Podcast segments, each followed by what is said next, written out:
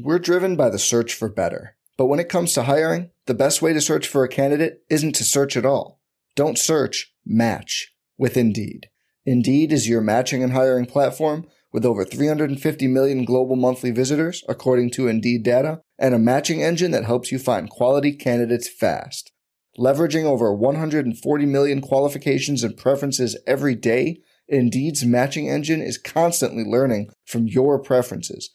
Join more than three point five million businesses worldwide that use Indeed to hire great talent fast. And listeners of this show will get a seventy-five dollars sponsored job credit to get your jobs more visibility at Indeed.com slash Blue Wire. Just go to Indeed.com slash Blue Wire right now and support our show by saying you heard about Indeed on this podcast. Indeed.com slash Blue Wire. Terms and conditions apply. Need to hire? You need Indeed. This podcast is sponsored by Liquid Death. Are you thirsty? Parched? Do you like dark and eerie, sinister names for your beverages? Then you'll love Liquid Death. Go to liquid death dot com, use the promo code BIGBLUE. Blue Wire. Welcome back. This is the Big Blue Banter, New York Giants football podcast. I'm Dan Schneier, joined as always my co-host Nick Velato. Today we're here to do another edition of the Mailbag, Mailbag Part two. A lot of questions. Want to get to as many as we can. Um, we're going to try to get to it. We'll see what we can do. So let's dive right in. Waste no more time, Nick. Burrito pens and asks, what are your playoff predictions? Who do you think makes it to the conference championships and the Super Bowl? Playoff predictions, I think, for conference championship might end up being, it would be cool if it's the N F C East. It would be cool if it's the Giants. I don't think I'd pick it that way. I think it might be the 49ers and the Eagles getting there. And for the A F C, I don't even know what the what the bracket looks like right now in the A F C. Do you, Dan? No, it's a mess right now. It's an absolute mess. So it's kind of hard to predict. But if I, I guess I had to predict, I think the Bengals, the Chiefs, or the Bills will probably be two of the teams that are involved in the A F C championship. It's a little bit more difficult. In terms of the Super Bowl, let's rock with the uh, let's rock with the Chiefs and the Eagles, and the Chiefs win. Damn, we have pretty close predictions. I do think that the Giants are going to beat the Vikings. I have a very yeah. good feeling about it. But I also think that the Niners will beat the Packers. And so it'll be a Giants-Eagles sec- divisional and a Packers-Cowboys divisional. I mean, I'm sorry, a Niners-Cowboys right. or Eagles-Giants-Niners-Cowboys. I think the Niners will beat the Cowboys. They just match up really well against them. That's the only reason I think they'll win. I don't know if they're the better team, but I think they'll match up well. And I think the Eagles will beat the Giants, and I think the Eagles will beat the Niners. So I have the Eagles advancing there. Other side, it's basically just which of those three teams, I completely agree with you, those are the teams to beat. Which of those teams are not playing each other in the divisional round? So I don't know the bracket because it's all screwed up because of the game that got suspended. And I don't know what they're still going to do about that. I just read something like an hour ago that says they might consider doing an eight-team playoff with no bye week, which is wild. Um, yeah. They're just still, you know, throwing things at the wall. And they're Why don't see- they do... Just do like winning percentage. That seems to, wasn't that what yeah. they were going to do back in twenty twenty? I don't know, but I'm going to say Chiefs advance out of all those teams, though. So I'm going with the Chiefs versus the Eagles and the Chiefs to win the Super Bowl. Wow, the same exact Chiefs. Yeah. Look at Did us. You pick Chiefs or Eagles, though? Did you pick the winner? Yeah, I said I said Chiefs okay. would win. So yeah, it's the same thing. Damn. All Things Giant asks, we're aware of Nick's aversion to carbs. That said, if there was no caloric consequences, what would you each eat and drink if calories slash cost weren't an issue? You go first, Nick. Me go first? Okay. I would go for dessert. I, I, I like I like desserts. I like sweets. But if I'm going to go for more of a meal, I think I would just go for some pizza. Now, I'm going to eat an entire pizza pie, which is something I don't think I have ever done. Maybe I did it a little bit when I was like, you know, a kid or something like that. I'd probably go for pizza, a nice Italian meal. Like I haven't had pasta in so long. Damn. Like an actual pasta dish. So I might actually go for that too. Like, how long do you think it's been since you had pasta? A long time. Yeah. what is, I, what I is a long time? Like, like the last time I sat down for a dinner and was like, I'm going to get chicken Alfredo or I'm going to get yeah. this. Or like my mother made me like something pasta related and that's the only thing I ate. Years, bro. Like I, yeah. I it's, it's probably been a couple years. Yeah. Wow. Now there are times where like, you know, my girl might have a little pasta and I like, you know, nip, nip get a little bit of it like that, but like I've never actually sat down and ordered that. But yeah, I would probably go with pizza and then I would just pig out on some desserts. That's a great question. Uh, I don't, the good news for me All Things Giants is I don't really consider calories or cost when I'm eating food. Uh, I guess I'm in an okay financial position, but I mean, I'm not eating like crazy meals anyway. And as far as the calories go, this is why I have a gut, because I don't consider these types of things. If I didn't, if I did, maybe I wouldn't have a gut. Um, it's very hard to for me to care though, because uh, I don't know, man. I just like to enjoy myself when it comes to food. I don't really try to worry too much about uh, how it's going to affect how I look or how I feel, unfortunately, because you know sometimes you do eat like crap and you feel it. That's the other thing. It's not just about the calories. Sometimes you feel like crap, but regardless, it would be pizza for me, New York, New Jersey style, tri-state area style pizza, or Connecticut style, New Haven style. I could eat a pie. Like if it, there was nothing to it, I could just keep pounding pizza. Like sometimes I go to poker games and they have a lot of food and they have a spread and they have like pizza. And I'll just like notice like I'm bored and I eat like four slices in a night. And I'm like, what the hell is wrong with me? I do it anyway. Uh, and yeah. It's so good every time.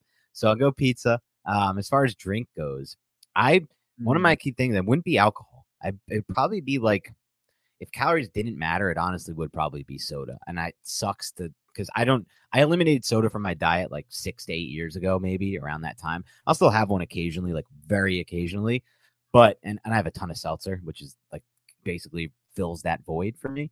But soda, man, I used to love soda. In my household, we grew up with soda and candy. Our parents did not do the best job as far as like, uh, you know, keeping us healthy go, but we were burning off calories at a fast rate, I guess. But we had a ton of soda in the house, and I used to drink a ton of soda. So it would definitely be soda for me. I'm not a big soda guy. I honestly yeah. glossed over the drink part because I don't, I just don't like even think about drinks that have calories because to me, they're just useless unless it's alcohol. Yeah. And I, I mean, I'll, I, I'll enjoy like a nice glass of whiskey every now and again and be like fine with it. But like, I don't drink too often or too frequently. Right. So uh, yeah, it would probably just be some sort of like Manhattan or something. But which... I think like you say that, but I'm not so I feel like you haven't had a lot of soda in your life. And that's probably part of the reason, because you love seltzer and it's just seltzer with sugar in it. How could that you would like that? Like there's no way you could tell me you wouldn't like that. Dude, I have trained myself, I think, and this is not healthy whatsoever. to look like at sugar.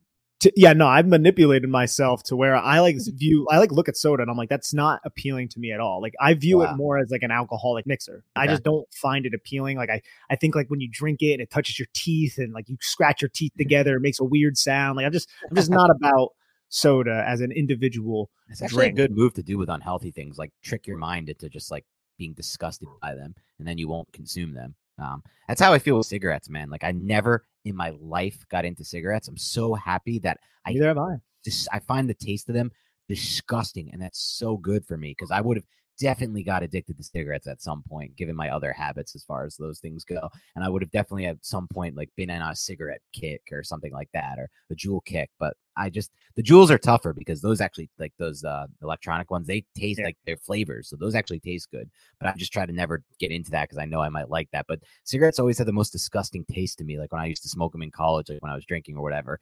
And like, yeah, they gave you a nice little head rush for a little while because I don't not used to nicotine, but the taste out of it is just like disgusting to me. Uh, so, yeah, I, I think I did that psychologically with cigarettes, what you just described for soda. So I've never had nicotine before. Wow. I never I never you did never dip. A drag of a cigarette. Wow. Nope.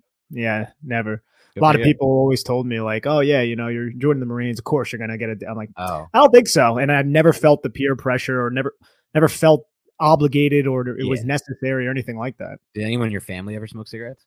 Yeah, both my parents okay. they, they both quit. Okay. Yeah. So maybe it was partially that you saw it growing up and you didn't you didn't want to do it. Um, all right. Johnny Rudin asks, you have to let's play a game of keep, trade, cut. Here are your guys. Saquon Barkley, Daniel Jones, Andrew Thomas.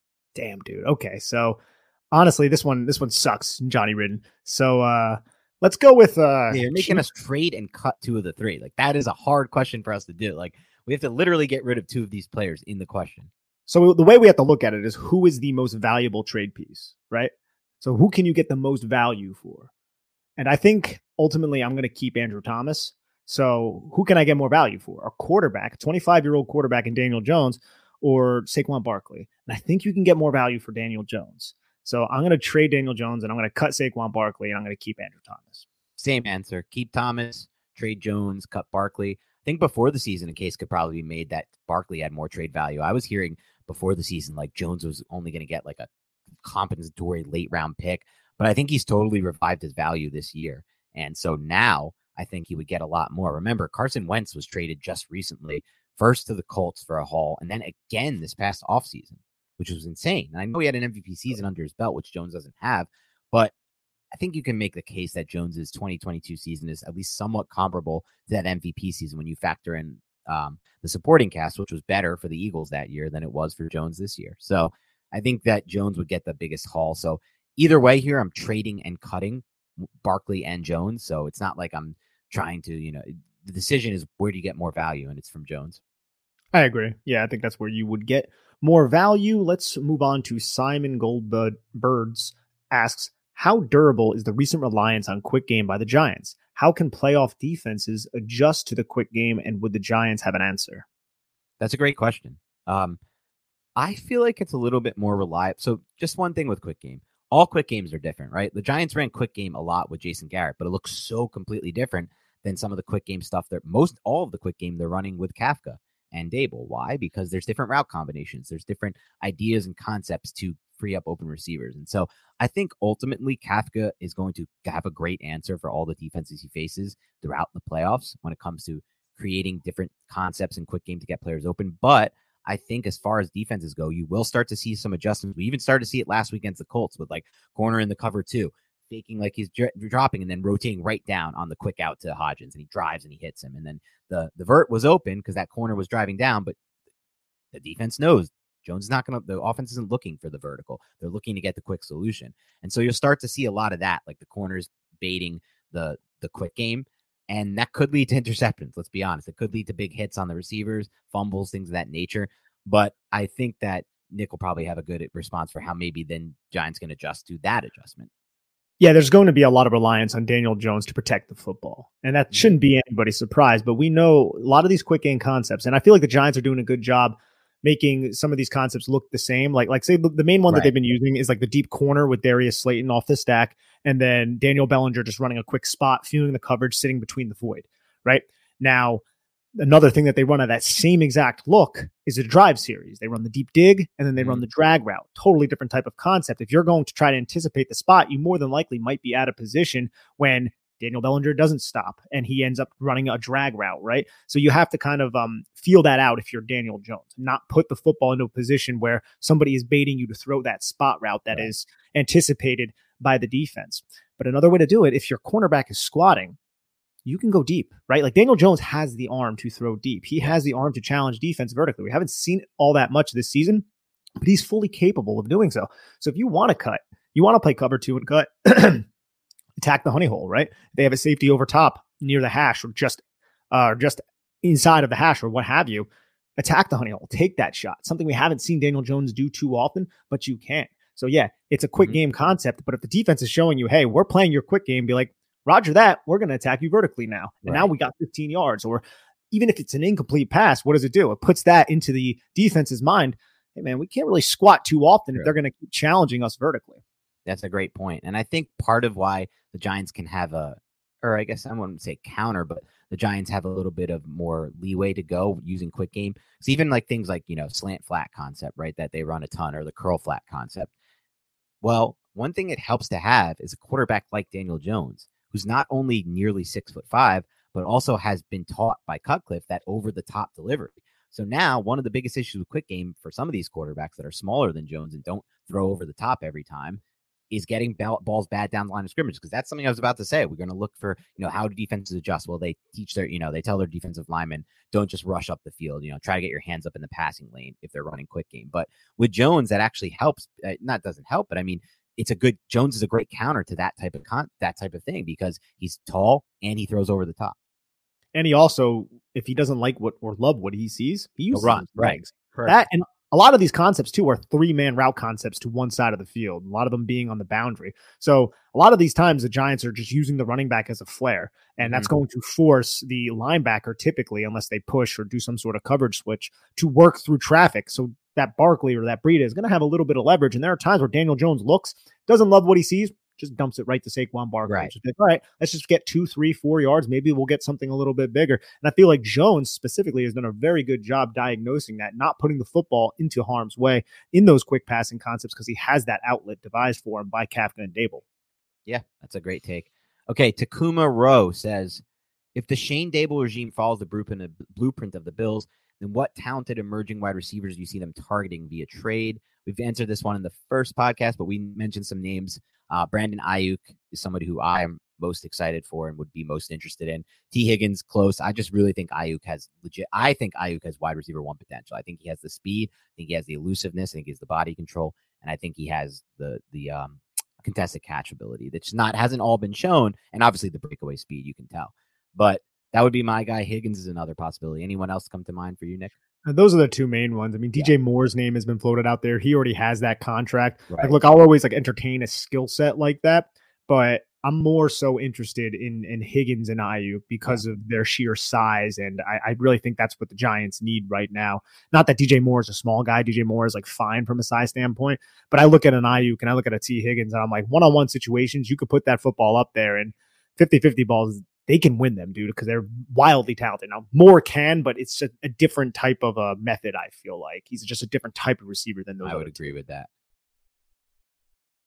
We're driven by the search for better. But when it comes to hiring, the best way to search for a candidate isn't to search at all. Don't search, match with Indeed. Indeed is your matching and hiring platform with over three hundred fifty million global monthly visitors, according to Indeed data, and a matching engine that helps you find quality candidates fast. Leveraging over one hundred forty million qualifications and preferences every day, Indeed's matching engine is constantly learning from your preferences. Join more than three point five million businesses worldwide that use Indeed to hire great talent fast. And listeners of this show will get a seventy-five dollars sponsored job credit to get your jobs more visibility at Indeed.com slash Blue Wire. Just go to Indeed.com slash Blue Wire right now and support our show by saying you heard about Indeed on this podcast. Indeed.com slash Blue Wire. Terms and conditions apply. Need to hire? You need Indeed. Ready to win money and boost your odds? WynnBET is now live in Arizona, Colorado, Indiana, Louisiana, Michigan, New Jersey, New York, Tennessee, and Virginia. We're bringing the excitement of Wynn Las Vegas to online sports betting and casino play. Exclusive rewards are right at your fingertips with Wynn Rewards on WynnBET. Get in on all your favorite teams, players, and sports from the N F L, M L B, N B A, N H L, golf, M M A, W N B A, college football, and more. Great promos, odds, and payouts are happening right now at WynnBET. From boosted same-game parlays to live in-game odds on every major sports, WynnBET has what you need to win. Ready to play? Sign up today to receive a special offer. Bet one hundred dollars, win one hundred dollars. Download Bet Win. Download the WynnBET app now or visit wynnbet dot com to start winning. Be on the lookout for the WynnBET Win Hour each Thursday from five to six p.m. Eastern Time. During WynnBET Win Hour, marquee games of the week will have better odds on WynnBET, giving you a larger payout opportunity. Offer subject to change. Terms and conditions at wynnbet dot com. Must be twenty-one or older and present in the state where play through WynnBET is available. If you or someone you know has a gambling problem, please call one eight hundred five two two four seven zero zero.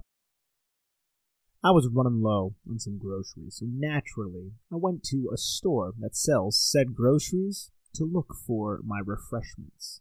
There I was in the beverage aisle, and I saw these tall boys of what I originally thought was beer, but it was actually in the bottled water section, and it was mountain spring water from the Alps, and it was called Liquid Death.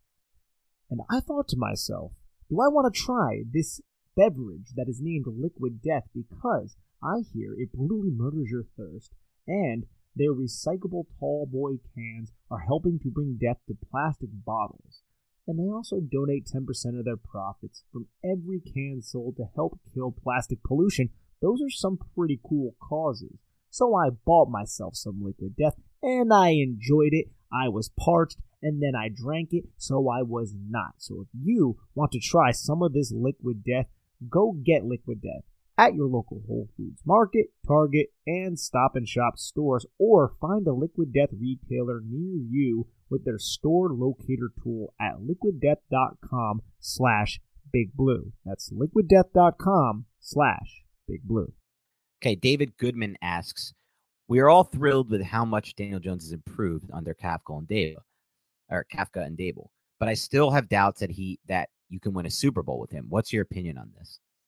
Any quarterback, not any, but like I think quarterbacks on good teams with a lot of good pieces around them, they can win Super Bowls because they have good pieces around them, yeah. and they can just do enough to not lose you the game. And I'm not necessarily saying Daniel Jones is that, but do I think Daniel Jones in the right environment with the right pieces around him, with the ball bouncing in his direction, could he win a Super Bowl? I don't think it's unreasonable to say yes. But also, I think these questions, there's a lot of conjecture in them, and, and they're sort of circumstantial because we don't really know what exactly is going to happen in the divisional round or the A F C Championship. Can Daniel Jones lead game-winning drives and get you into a position to win? Yes, he's proven that this season, right? right. Before the year, we didn't know that. This season, he has proven that sure. in high-leverage situations.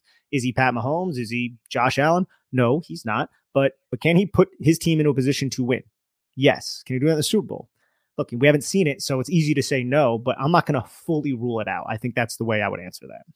Yeah, I think Daniel Jones definitely can. If you're asking me my opinion, I do think Daniel Jones can win the Super Bowl if he's playing at this level right now or better, and he can be potentially a better quarterback working more within the system and with this coaching staff that clearly he meshes well with. Now, does that mean I think there's a difference between winning a Super Bowl and consistently getting your team at Super Bowl contention? That's yeah. the big difference here. I'm not sold yet that he can consistently get his team in Super Bowl contention every year. The players who can do that right now are Josh Allen, Patrick Mahomes, Joe Burrow. That's pretty much the end of the list right now. Um, as far as, and Jalen Hurts might creep into that, but I'm not ready to put him there just yet. And I'm not going to put Dak there. I'm not going to put Jimmy G there. Whoever's going on now, Brock Purdy, whatever they've got going on there. Like, to me, it's those three quarterbacks right now are the ones. And there's other people like that I'm intrigued by. Daniel Jones, you can throw into the mix if you want to. Justin Herbert, plenty of guys. But right now, it's those three. Every single year right now, the Chiefs, the Bengals, the Bills are going to be in contention to win a Super Bowl. And that's that next level. And so far right now, he could still get better, Daniel Jones. That's the whole thing. Like, I do kind of now feel like I've changed my mind a little bit that it is kind of like year one for him. I kind of have gone back and forth on this because he's learning so many different new things with Dable and Kafka. And because the more time he has with them, I think he can become a better player. But as of right now, no, I don't think he's going to be the quarterback that you consistently are like the Super Bowl favorites with every year. Yeah, I think that's fair as well. And I'm right there with you. It's all about the consistency. Anybody can go on like a Rex Grossman type of run, but can you consistently get your team there? It's not a lot of quarterbacks that are doing that. Like I would have put Aaron Rodgers and Tom Brady's name into that. Right. And I know Tom Brady's in the playoffs right now, but it's with the N F C South, which is as atrocious as the twenty twenty N F C East. Right. Joe Money asks, where would you rank Jones Q B-wise among the league? That's a good question, Dan. So I think we should pull up probably some sort of list of the quarterbacks, but he is much higher than I would say I, I would have him in the beginning of the year, right? Like, is he top much higher than the beginning of the year? I don't right now. I don't really. I think he. I think he. Like, okay, to answer the question, like Joe, I think he could be top fifteen right now for sure. By the way, I think he's playing like a top ten, top twelve this year, and I think part of that is the coaching, but that's still the end result is what we're getting. Yes. But I don't really want to answer this question, Joe, because I just feel, and I used to do Q B rankings and I had fun with them and I did my like tiered rankings thing. I would put it on Twitter every year at the beginning of the season, just kind of feel I feel with these quarterbacks. But now that we do this, what we do for the podcast, Nick, and this is also addressed to you, Joe, and anyone listening, like now that Nick and I do spend the time week after week to pour hours into the film study, and like you guys may see it on our YouTube, it's two hours long, but we're also studying on our own and watching the film for five six hours. It's Nick's watching the film for like twenty hours, watching back and forth back and forth every day. Even Thursday and Friday he's rewatching film. So now that I see that on one quarterback and whoever the Giants face that week, I just don't love to rank quarterbacks when I'm not watching Joe Burrow every week, when I'm not watching Patrick Mahomes every week on tape, when I'm not like, it's just so hard to do the rankings when you see one guy you're watching the tape on, Daniel Jones, and then whoever he faces every week. And then otherwise, you're not watching tape. You get one game of Geno a year, two games of Jalen Hurts, two games of Dak. Like, we have no games of Mahomes to watch this year, no games of Burrow, right? And I watched some for my C B S podcast. I've seen a lot of Lawrence tape this year, for example, and I've seen some Goff tape recently. Adam wanted me to do something on Goff last week to see how he's doing, and I, and he is playing pretty damn well within that system right now. But and Johnson, that's my answer. I, I think it's the Ben Johnson element yeah. for Jared Goff. That's what I, Brian, that was the case I made, right? Exactly. It's the Brian Daboll, Mike Kafka situation for Daniel Jones. And that's not a slight on a quarterback. Like, right. it, the coaching should not be viewed as like when you say, well, yeah, he has a good coach. That shouldn't be taken as a slight. Like, coach's right. job is to get the most out of his quarterback. Okay, Rohan, we already did answer uh, your first question with somebody else's. So I'll go to your second question, which was a quote-unquote, according to you, weird question. He says, I've never been to Giant Stadium. Any advice on someone who's attending their first game from North Jersey? Approximately how much would the not worst tickets be considering the recent playoff team? Um, assuming I go to a game in the twenty twenty-three or twenty twenty or in the next season, twenty twenty-three, twenty twenty-four. This is a question for you, Dan, because I haven't really been to a lot of Giant games in my life. Yeah. So Ron, if you're a fan of this podcast, one thing I would definitely suggest to you is you'd probably be a fan of what I'm a fan of. And I know I've discussed this with Justin Pennick of uh, Talking Giants. We like the third tier. Now, everybody's like, oh, my God, you like the third tier, the nosebleeds? Well, guess what you get when you go into the third tier? You get the all twenty-two angle all game. I would take the third tier fifty-yard line, Nick, over the first tier third row one thousand out of one thousand times, personally. First of all, one thing, I'll say the second thing, Rohan. Make sure, if you want to watch this football game, make sure you do not buy end zone seats. I'm not trying to take a shot at anyone who has end zone season tickets. God bless. Some people like that view, but I hate the end zone angle. You can never tell the yardage when it's on the other side of the field. You have to watch, you find yourself watching the screen because it's so far away. So try to get sideline angle and try to get close to the fifty as you can and go up to the third tier. I suggest it. The prices will be cheaper in the third tier and you're going to get the all twenty-two angle. Now, I will say this about the new Giant Stadium, which sucks. In the third tier, there used to not be a bad seat, in my opinion, from an all twenty-two angle for, in the old stadium. In this new stadium, MetLife, there are bad seats, honestly. If you get into like rows seventeen or eighteen and up, it's so insanely far away nowadays. And then if you go down in that third tier to like row three, four, five, um, which by the way, uh, you know, I've done before, just go out of your own seats and take a better seat. Why not? Um, no one's watching. You'll see a huge difference. So try to get like anywhere between row one and ten in the third tier and closer and sideline angle as close to the fifty as you can get. Johnny Rudin asks, do we snag Xavier Rhodes? Surely makes sense. Look, Xavier Rhodes played in, what, two games for Buffalo this year, I believe, and I don't know how well it went. He's like thirty-three years old, if I'm not mistaken, or or something around that. So I'm not really looking to, to add him right now. And if the Giants add him, they're just going to put him on the practice squad until he yeah. is up to speed. Nick nailed it. I don't think he has the speed, foot speed anymore to do it. Um, Ian Wennick asks, sliding door moment for Giants history. You could change one moment in Giants history. Would you change moment A, taking Tucker Fredrickson over Joe Namath in the nineteen sixty-five draft? Changing moment B, in the nineteen ninety-three Week eighteen loss to Dallas, it cost the Giants home field advantage in Lawrence Taylor and, and Phil Simms' final season.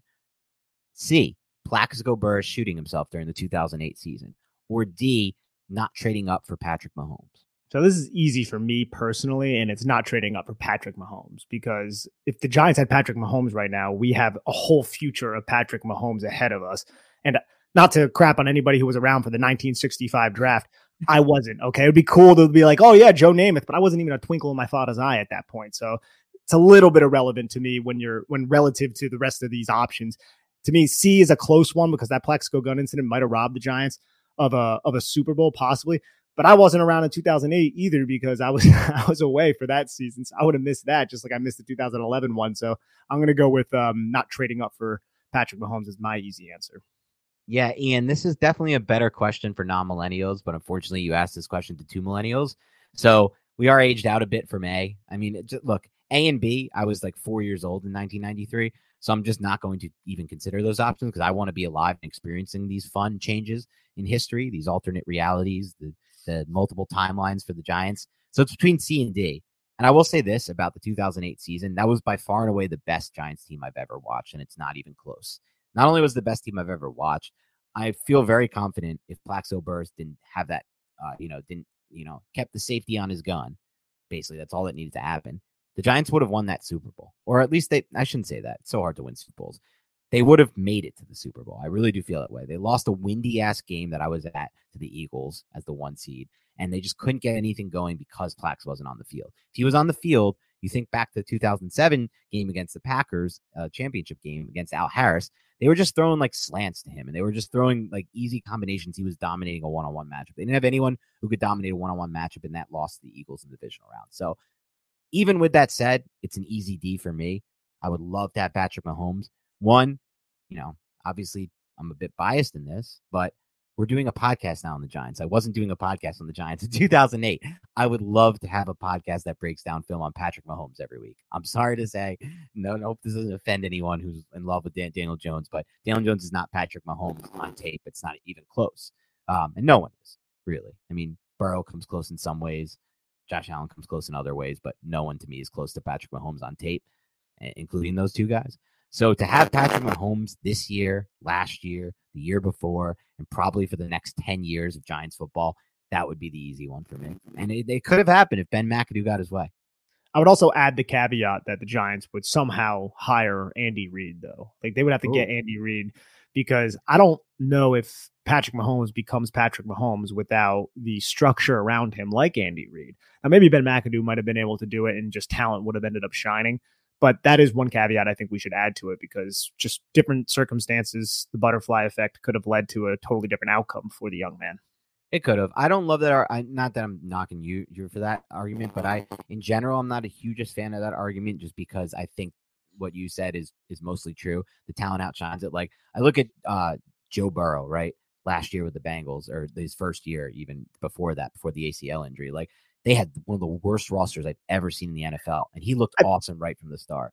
I feel like that's different, though, because Joe Burrow yeah. had the highest success at the collegiate level, whereas right. Patrick Mahomes was True. a real project, project coming in. Now, Ben McAdoo, because he loved him so much, maybe he would have allowed him to get away with all the unconventional things that right. he does very well. But if you put him with a coach that is austere and is like, no, you throw the football like this, you can't do this, True. that's off structure, then that might have stifled his development. That's a good point. Yeah. Okay. I like that take. Okay. Tej Hole says, if the Giants were to address the wide receiver position through trade or free agency, and you can only have one of these three options, what would you like?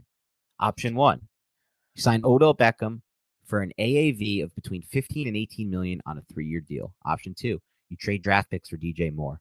Option three, you trade draft picks for Michael Pittman. Assuming in both trades, in option uh, B and C, two and three, they would include a first-round pick and a day two pick. Yeah, man, this is a little difficult. I'm not really one hundred percent certain. Do you do you have one that you are leaning towards, Dan? I'm leaning toward option one. Um, okay, you know how I feel, man. I don't like giving up draft picks. It's going to be this way for as long as we do this podcast. For those of you listening in, I'm not going to love any of the trades, to be honest. Like, maybe if it's for Aiyuk, I'll be I'll be cool with it, because I just think he's a, a young star. Moore's a little older. Pittman is not somebody who I love nearly as much. Um, I think Pitt, for me, it might go O B J, Pittman, Moore. It would go O B J, and Pittman, Moore for me. The O B J, Pittman one is probably, I think, a lot closer for me than maybe for you. I think adding Pittman, if he like, he seems like a smart guy. I, I can't really speak on it, but if he could adopt this offense, I feel like he's the type of guy that maybe the Giants are looking for. If he mm-hmm. does have the uh, football I Q that they're looking for in the wide receiver position. So I wouldn't be opposed to it, but for me, I, the multiple picks is, is where I get a little eh. Like, if you're talking about like a a two and a five, maybe, but like, I don't want to give a, a two and a three, and I think it probably would cost that to get a guy like that, and I don't want to give yeah. up a one for any wide receiver that's not like a top flight dude. Yeah. So it, I don't really love any option, but I, O B J is probably my one. Yeah, we're just not going to be a podcast here that loves trading draft picks, especially premium trade draft picks. We just view them insanely highly, or as insanely valuable pieces, Nick and I. Well, well that, and it depends on the on the situation, right? If the Giants had a more complete roster, I would yeah. be much more uh, prone to liking it. But right now, the Giants yeah. don't have a complete roster, so these draft picks mean a lot. And we've seen what Joe Shane and Brian Daboll have done with their draft picks. I mean, this was an right. excellent draft class. It got ravaged by injuries, but a lot of these kids True. who were picked on day three seem to be hitting. Yeah, Robinson right now would have been so good with the Giants right now if he was healthy, oh, yeah. playing that Richie James role. It sucks. Okay, um, this is more of a question, I think, for me, so I'll answer it first. Giant Roddy Piper says, how's your process on evaluating quarterbacks changed in the last twelve months? I remember you were high on Zach Wilson and sounded low on Jones. I know both those careers go either way, but interested if it's altered any thinking process. It has altered mine a, a little, so I'm curious. So, yeah, as I, I've been, you know, I've gone many different directions on quarterbacks, but one thing that I always look for is arm talent, and that's what swayed me on Zach Wilson. But one thing I didn't consider enough, there are a few things I didn't consider enough with Zach Wilson. The first one is that a lot of the tape I watch of him at B Y U, he was just sitting behind these insanely good pockets. And why was that? B Y U had like the once-in-a-generation combination on the offensive line. They had multiple guys who were drafted to the N F L there. And in addition to that, the matchups they had in that conference were against really small and bad defensive lines. So then when Zach Wilson got to the N F L, he was dealing with a whole different situ- situation from a pressure standpoint. And then teams found out fast the easiest way to beat Zach Wilson is just by pressuring him. And that's not something he ever dealt with at B Y U. So I didn't factor that in highly enough, and I should have. But the other thing that I didn't factor in, but it's impossible for me to ever factor in, which is always the missing and incomplete p- part of this whole process, is who the person is. Like Zach Wilson is the same thing that happened with Josh Rosen. These guys aren't wired to be like the best of the best. And no matter what, arm talent it, to me is insanely important. There are a lot of important things. The ability to throw off platform, the ability to create off script, the ability to process defenses to me is the number one thing. But all of none of those things matter unless you have the baseline. The baseline you have to have is you have to be dedicated, as hardworking as you can get, and want to be the best of the best. You have to have that Michael Jordan it factor of I'm going to be the best at this job, whatever it may be, quarterback, running back, receiver. And if you don't have that, there's nowhere to go. And I think, you know, I didn't give enough thought. And, and this wasn't the case with Wilson, but with Rosen, there were some, you know, discussions of does he love football? Does he really want to be this like amazing quarterback? And it turns out in my mind, he didn't want to be, because I didn't, it's very hard to figure out how he was as big of a bust as he was when you watched him at U C L A. So I wasn't the only one high on him. Like you look across the, the, the landscape, uh, what's his name from, from Roto World, who's now been, now he's with N B C Sports and he's with uh, Underdog. Um, Josh Norris, the N F L draft analyst, is a really good analyst. He had Rosen as like the number one overall prospect in his class. And I understood why. Like he saw the field really well in college. He manipulated the middle of the field. All he did all these things that looked like very Tom Brady-esque at the collegiate level. Um, to, but, go, to go back to something we yeah. were talking about a little bit earlier, sorry to cut you off. Yeah, his environment it. was crap, man. I mean, he went to the Arizona Cardinals. Yeah. And he was with Steve Wilkes, who unfortunately, but I just got think he's not it. Though. I think that's no. The problem. I agree with yeah. I agree with you, but like you're still your environment needs to be factored right. in. Like you could fizzle out. If you might not be it, but if you're giving a long enough leash, maybe you can develop it right. eventually, or at least look comp comp competent. Right, like right. That, that's all you're going to be looking for. He's going to be known as one of the biggest busts ever, but he was gone after one year, which is right. Which is crazy. I mean, I think they had to because they knew he wasn't it. You know what right. I'm saying? And they brought in Cliff Kingsbury and they had the first overall pick and Kyler Murray fit what Cliff Kingsbury does well. If yeah. you want to fit that well, uh, very, very well. So um, I think that also needs to be weighed in. Yeah, that's a factor as well. But with both those guys, Wilson and Rosen and all these other busts like them, I just don't think they had the it factor. And Jones has the it factor. And that's something that maybe I wasn't high enough on. I don't know. I still think a lot of this, though, does come down to the coaching. Like when these guys are in good coaching fits, they look a lot better. And when they're in bad coaching fits, they look a lot worse. Um, but there are like there are issues in, you know, these quarterbacks game that I can put more time into. Like for Wilson, like I was saying, Zach Wilson, it was I wasn't factoring in the drop off from that B Y U offensive line versus the the level of defensive lines they played versus what it's going to look like when you get to the N F L and they're pressuring you more and putting way too much. I was putting way too much weight on his arm talent. Which is not, you know, it's not like you can have all the arm talent in the world, but you need all these other things too. And with Jones, I probably wasn't putting enough, you know, factor on how bad the coaching was with J- with Jason Garrett, and it really was. So there are a lot of things to learn. I, as, as I've always said with quarterbacks, I'm going to get a lot more wrong than I get right, just like the N F L, right? The N F L gets so much more wrong at the quarterback position than they get right. So as analysts, you should be you should be happy to get like twenty percent of these right.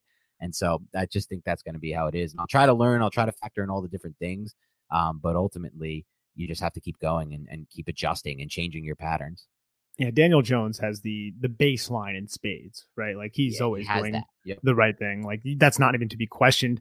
But now we got a question on Daniel Jones from okay. Tree.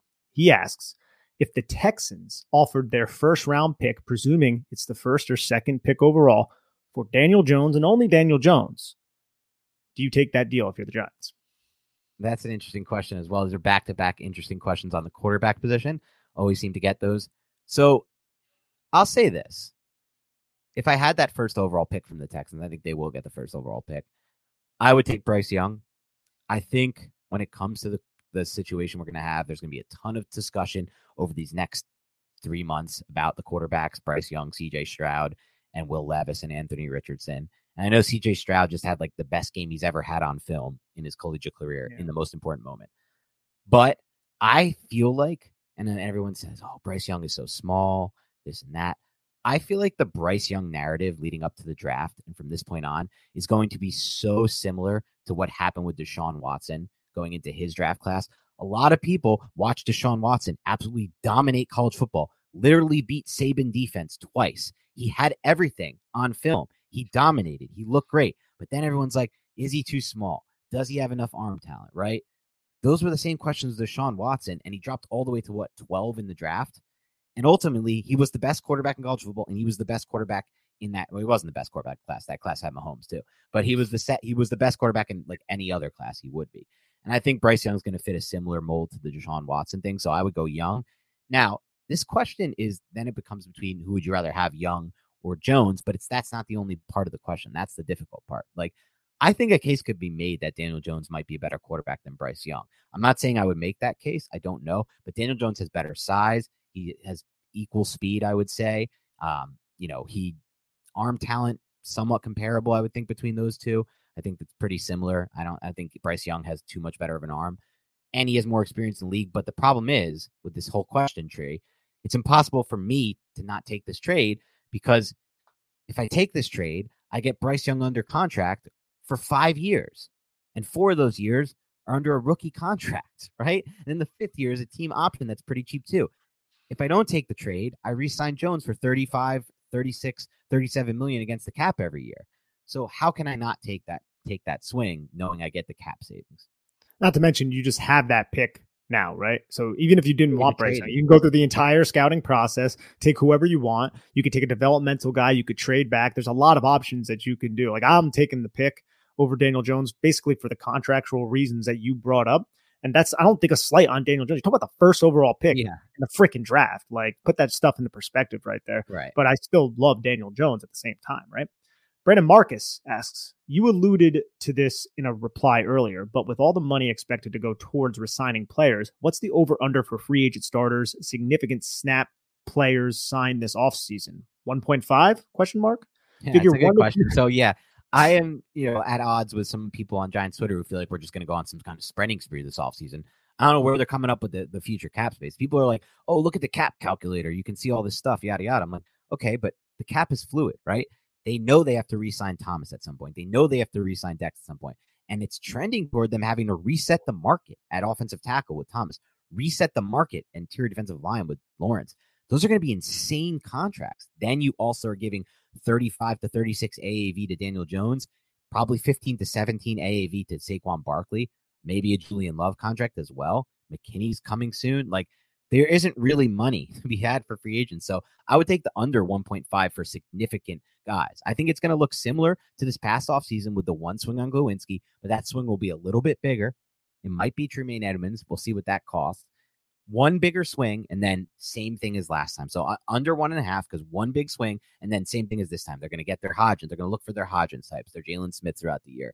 And different guys like that, they can grind out the back end. But I'll take the under on, on more than one and a half significant big swings.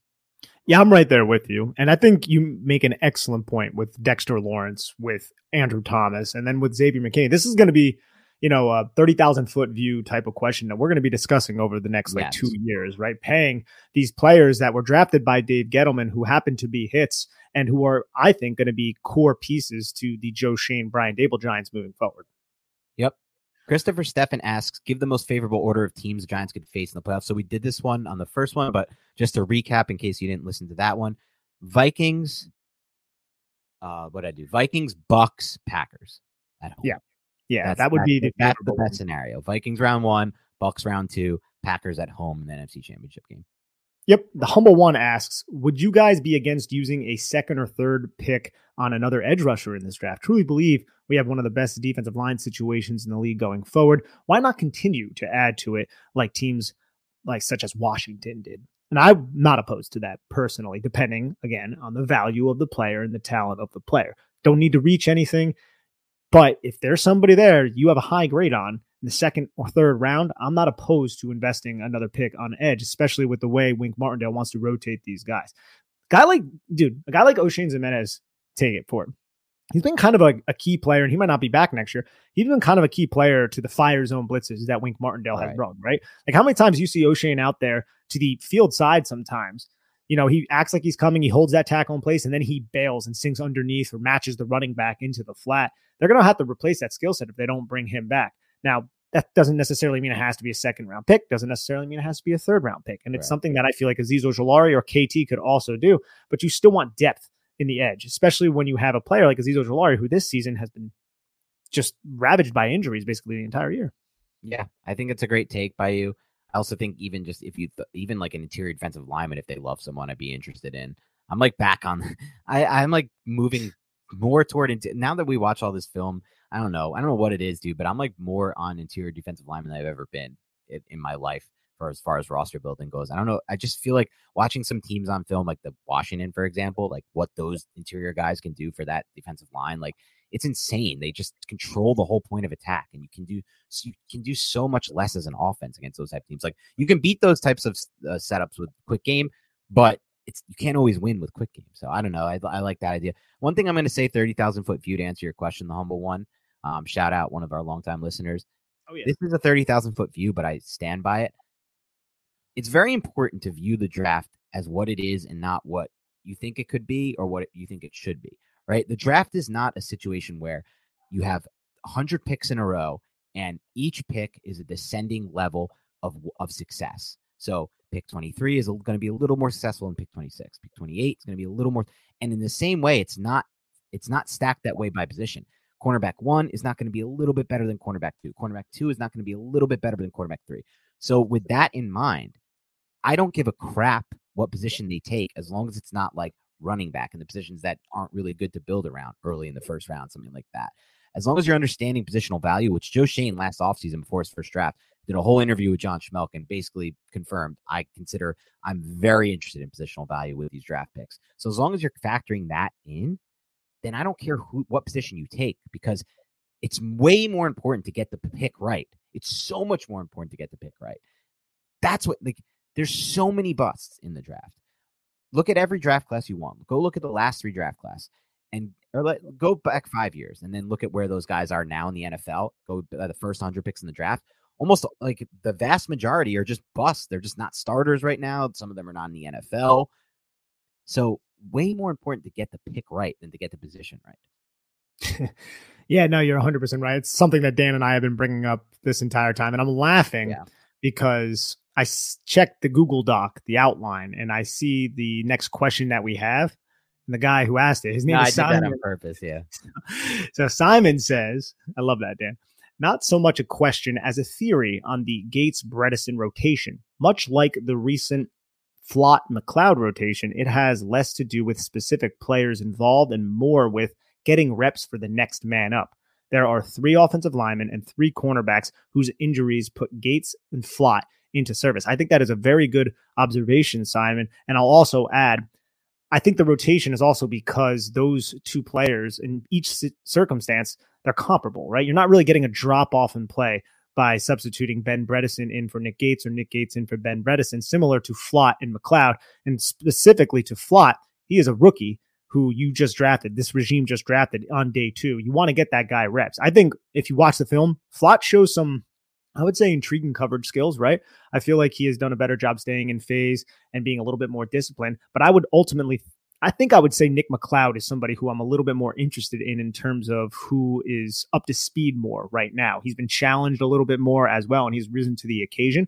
But if you want to rotate those two, I'm not opposed to it because I don't see a significant drop-off. Yeah. You nailed it, Nick. And more importantly, Simon, this is a great observation. I think this is definitely in play, this theory, because it makes sense. Like, you have one injury. Now you have a much better chance of, of, of replacing that injured player. So I like this a lot. Jaden Bailey asks a hypothetical. If you needed a head coach, would you trade a one, two, and a first, second, and third round pick for Sean Payton? It's I don't think similar so. value to previous coach trades. Yeah, I don't think I would. I think it would depend on my situation. Like if I'm a really good team for whatever reason who just has a crappy coach, maybe I'd consider it, but I just, I, I wouldn't want to do that. I'm completely out on trading draft picks for coaches personally. I have no interest in that. I'll never have interest in that. I, to me, most of this is the players. Now, this year is an interesting example because the coaching has played such a big role in the Giants' success this year. That's kind of throwing that off to some extent, but still it's about the players. Like you're giving up your first, second, and third round pick to get a head coach. Well, guess what? You could have also just hired Brian Daboll. Or hired Mike McDaniel and a lot of these other guys that are like doing a good job that aren't as highly acclaimed going into their first job. So no, I would never do it personally. Next question is from Jake the Giant four. Ben Bredesen, worth the trade in hindsight. I think it was, right? Like, it wasn't that much given up in that trade. I just I just pulled it up. The Giants received Bredesen along with a fifth in twenty twenty-two and a twenty twenty-three seventh round pick in exchange for a twenty twenty-two fourth round pick. To me, that's easily a hit. I would agree. It was a good trade in hindsight. Giants Passion asks, Buffalo or barbecue wings? Play guys or rest guys? Jones or Barkley? Back or forth? Zeppelin or Dead? Shawshank or Forrest Gump? nineteen ninety-four films. Let's do rapid fire here, Dan. Okay? Okay. Let's do rapid fire. So, ready? We'll go first. Buffalo or barbecue wings? Go. Buffalo. Barbecue. Okay. okay. Play guys or rest guys? Go. Rest. Play guys, but not all of them. It's a little bit more nuanced than that. Jones or Barkley or both? Or both. Okay. Go. Both. Jones.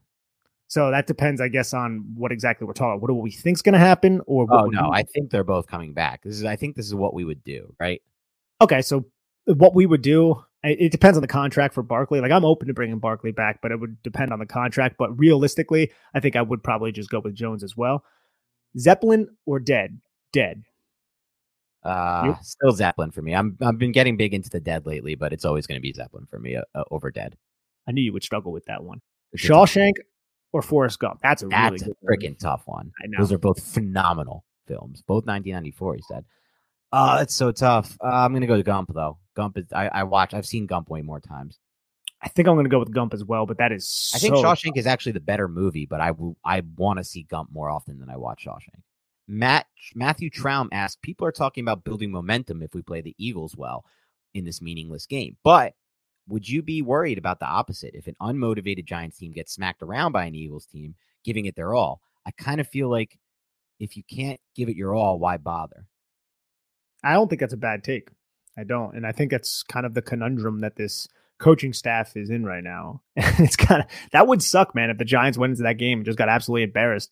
And it's really a yeah. lot of struggles with for starters, you're saying. Giants. Yeah. Like, I kind of think that Giants might dress their starters, but I think they're going to pull them eventually. So that kind Early. of is, yeah, I think they might give them like a drive or two for right. whatever reason, and then they'll pull them. And then Tyrod okay. Taylor will play most of the game. That's kind of what I ultimately think is going to happen. Me too. That's what I would guess would happen. As far as answering your question, I'll say one thing, thirty thousand foot view wise, I believe in momentum to an extent, but for me, it's to an extent.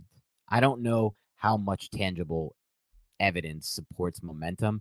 I still believe in it because I've experienced it and I've felt it in my own sports that I've played, in watching the Giants through the years.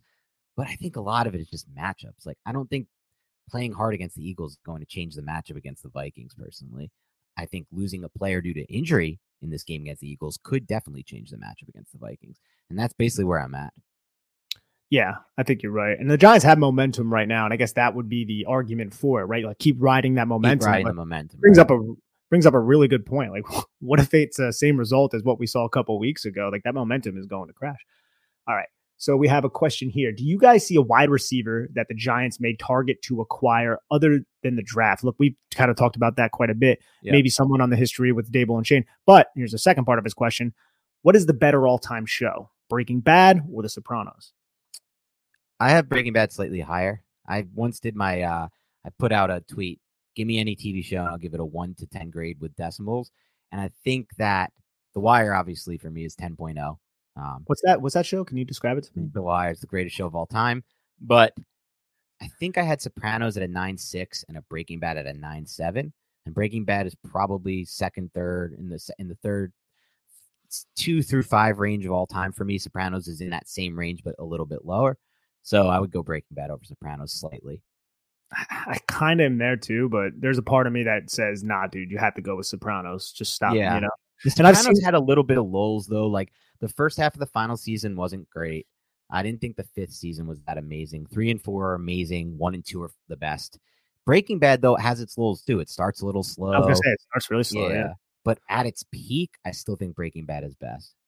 Yeah, I think I'm there with you, unfortunately, because yeah. I want to go with Sopranos, but I've only seen Breaking Bad one time. I saw, I've seen Sopranos like three times. Okay. Okay, we're not, yeah, this question is dumb. We're not going to read that. Uh, so, so Mark Breyer asked, how would you rate the overall job Mike Kafka has done this season as a first-year play caller? Things he did well, things to improve for next year. Yeah, I mean, look, you came to the right place if you like Mike Kafka, because this is a podcast that does. I think Mike Kafka's done a phenomenal job this year, as good as it could possibly be for a first-year play caller. I think things he's done well, specifically red zone offense, red zone play design. Other things he's done well, show plays that look exactly the same and then do something completely different off them. Another thing he's done well, situational play calling. There's been so many situational play calls I can count on more than one hand where I'm just like, damn, that was that was what I wanted. That caught the defense off guard. And a lot of what Nick said, and Nick and I have said throughout the last, you know, few months, he's a tendency breaker. He'll find tendencies that these defensive coordinators have, and he'll break them with his play calls. So as far as things to improve, I think he can throw a little bit more on second and long. I think he can throw a little bit more on first down, but he's starting to do those things now. So it's hard to say improve, because now he's showing he is doing those things, and he's finally trusting his offense to do those things.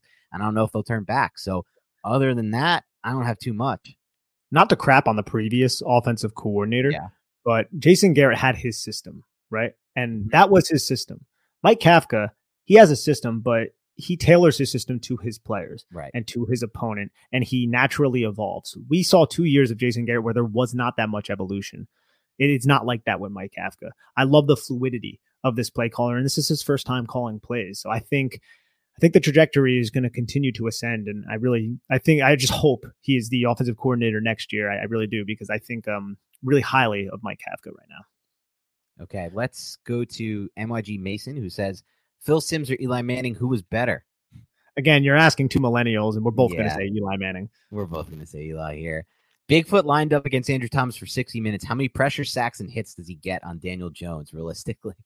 Absolutely zero, because D J would have Bigfoot all the time. Bigfoot doesn't want to be seen, so he would never show no. up to the game to begin with. And Andrew Thomas is an absolute stud. Yeah. How about um, Giant Roddy Piper says, if the players rested to avoid injury and therefore we made it less likely we win this Eagles game, isn't it the same as when Peterson rested his players two years ago and not playing to win? Sounds a lot like the same fans wanting players rested that were mad at the Eagles not playing to win.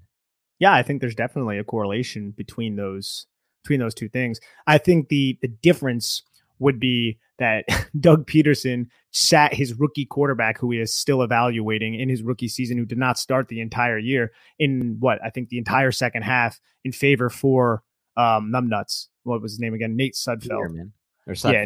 Yeah, yeah, Nate Sudfeld. And the Giants might be going into this situation with a locked up playoff spot where the Eagles were already bounced. And the Giants right. are like, we have nothing to gain here. We're just trying to preserve our players, have them healthy for the playoffs. I think that's kind of a big difference, but I get where you're going right with your point. Yeah, I would agree. Next question from Unnamed says, how would, or we just didn't get the name, says, how's, how's Roger Anderson looking on tape? Unnamed. That's awesome. How's Ryder Anderson looking? Look, he looks fine out there. Like, he's in one of the sub packages with Justin Ellis. He's a big body, like two hundred ninety pound defensive lineman. He's not doing a ton in terms of getting pressures and, and winning the pass rushing reps, but he's holding up at the point of attack. He's not really getting bitched around too much. Look, him and Henry Mondu are, are fine rotational defensive linemen. I think feel like they both struggle with absorbing double teams, which is something that a lot of interior defensive linemen struggle with. It's not easy to take on two guys who weigh like three hundred ten pounds who are trying to remove you from the line of scrimmage. But overall, I would say it's been a, a solid rookie season from him. Like, remember R J three from last year? Yeah. Yeah. Like, I feel like Ryder Anderson is a better version of that guy. Yeah. Maybe a little bit bigger, and you could use him more inside as like a three technique, a four eye, rather than an edge, even though R J three was, was that too. Yeah. How about this next question? It comes from uh, Schwab to Cycler. He says, is Matt Parrott on the Giants in twenty twenty-three? I think that's interesting, and I hope so, right? Like, I like Matt Parrott, but I think we all expected that the Giants might have landed two tackles in that twenty twenty draft. Like, man, they might have stole somebody. He has all these traits. It, it, that, he's not that. Look, I've seen enough Matt Parrott to say I don't think he's going to be right. a successful starter here in New York. But as a rotational guy who can come in and be your sixth offensive lineman, who can spot start for you, I think he's fine. So I would like to see him here in twenty twenty-three. Cheap contract, right? Like, yeah, I don't have any issue with that, but it's not something I'm going to lose sleep over if the Giants decide to part ways with him either. I completely agree with Nick. The contract's so cheap. He's a third round pick, so he's not making much against the cap that I would want him there for the upside of that. But I, I won't, I won't lose sleep over it either. Okay. Rob Allen says, I request if you guys see fit, I only have four followers, so no one will listen to me. So could you tell Giants Nation to move on from the whole Kenny Golladay has never caught a touchdown with the Giants stuff? We found Hodgins. We were in the playoffs. Let's move on. Yeah, look, I feel you. But that's a seventy-two million dollars contract, and it's seared into the hearts of the New York Giant fans. Like, we've taken that L on Kenny Golladay. I think every Giant fan has admitted that. But I think a lot of Giant fans are going to remain bitter when there's a guy who's taking up that much of your cap and who is not seeing the football field. I'm right there with you. Look, the Giants are a totally different team. That is a mistake from a previous regime. Right. It's just this current regime now needs to still live with that mistake. And the fact that we get to see nineteen trot out there four to five to six times a game, it's just like, oh my God, man, like what a disaster. Somewhat of a remembrance of just how bad things actually were during the previous regime. Whereas now the light is much brighter, but I, I think I'm there. Like, we don't need to pile on, I guess, is, is where I think you're going. And I, I guess I'm there with you as well. Like, there's no reason to pile on to Kenny Golladay at this point. I don't even think it's his fault. I just don't think he can play football anymore.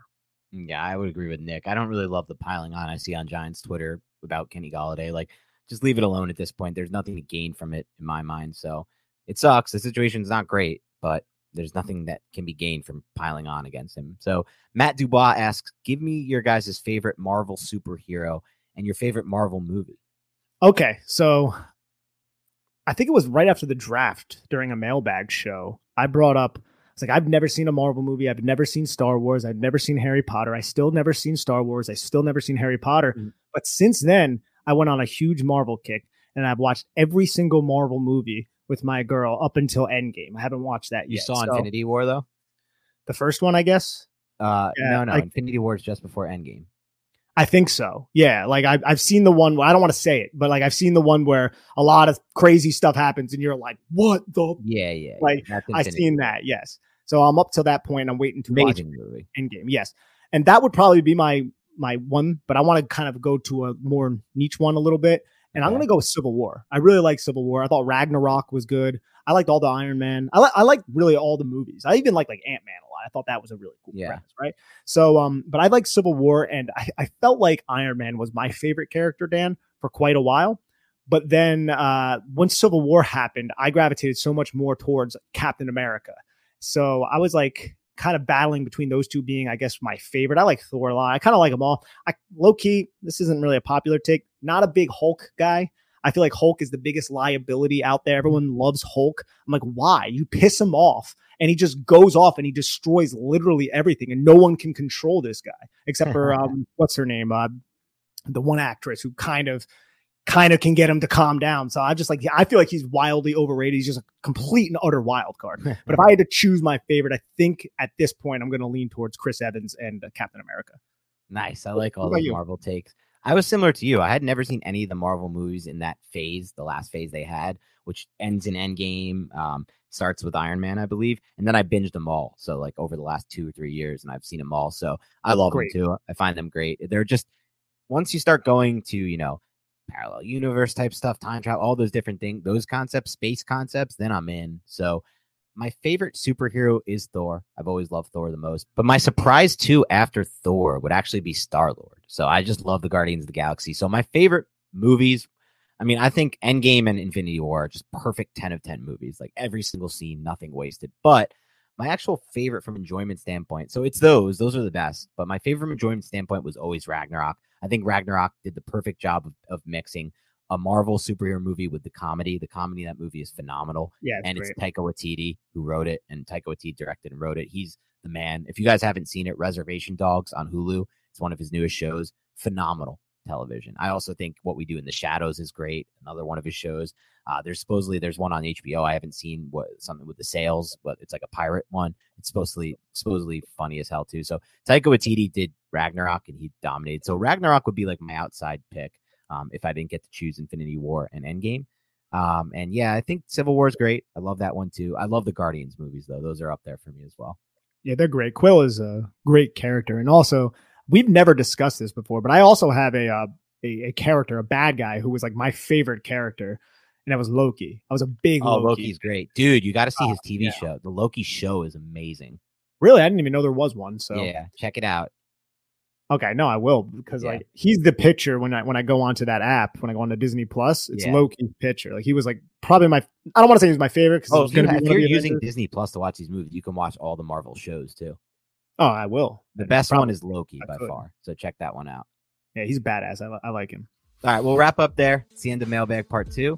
Thank you to everybody tuning in, listening to Big Blue Bander Podcast, supporting us along the way. Have a great rest of your week. Go Giants. Playoffs is coming soon, baby.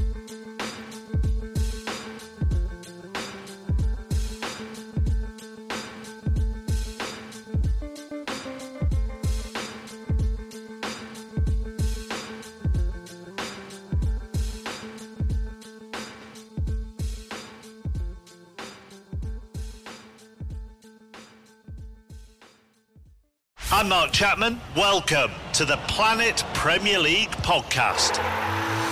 Each week, Cesc Fabregas, Nader Manua and myself talk all things Premier League. As a player, you don't have time to talk. No. You don't have time to make a plan. You just need to deal with wave after wave after wave. We watched Coach Carter and he said, oh, afterwards, the game's just about doing this for your teammates. And I remember looking around halfway through the film and half the squad was asleep. Planet Premier League. Listen wherever you get your podcasts.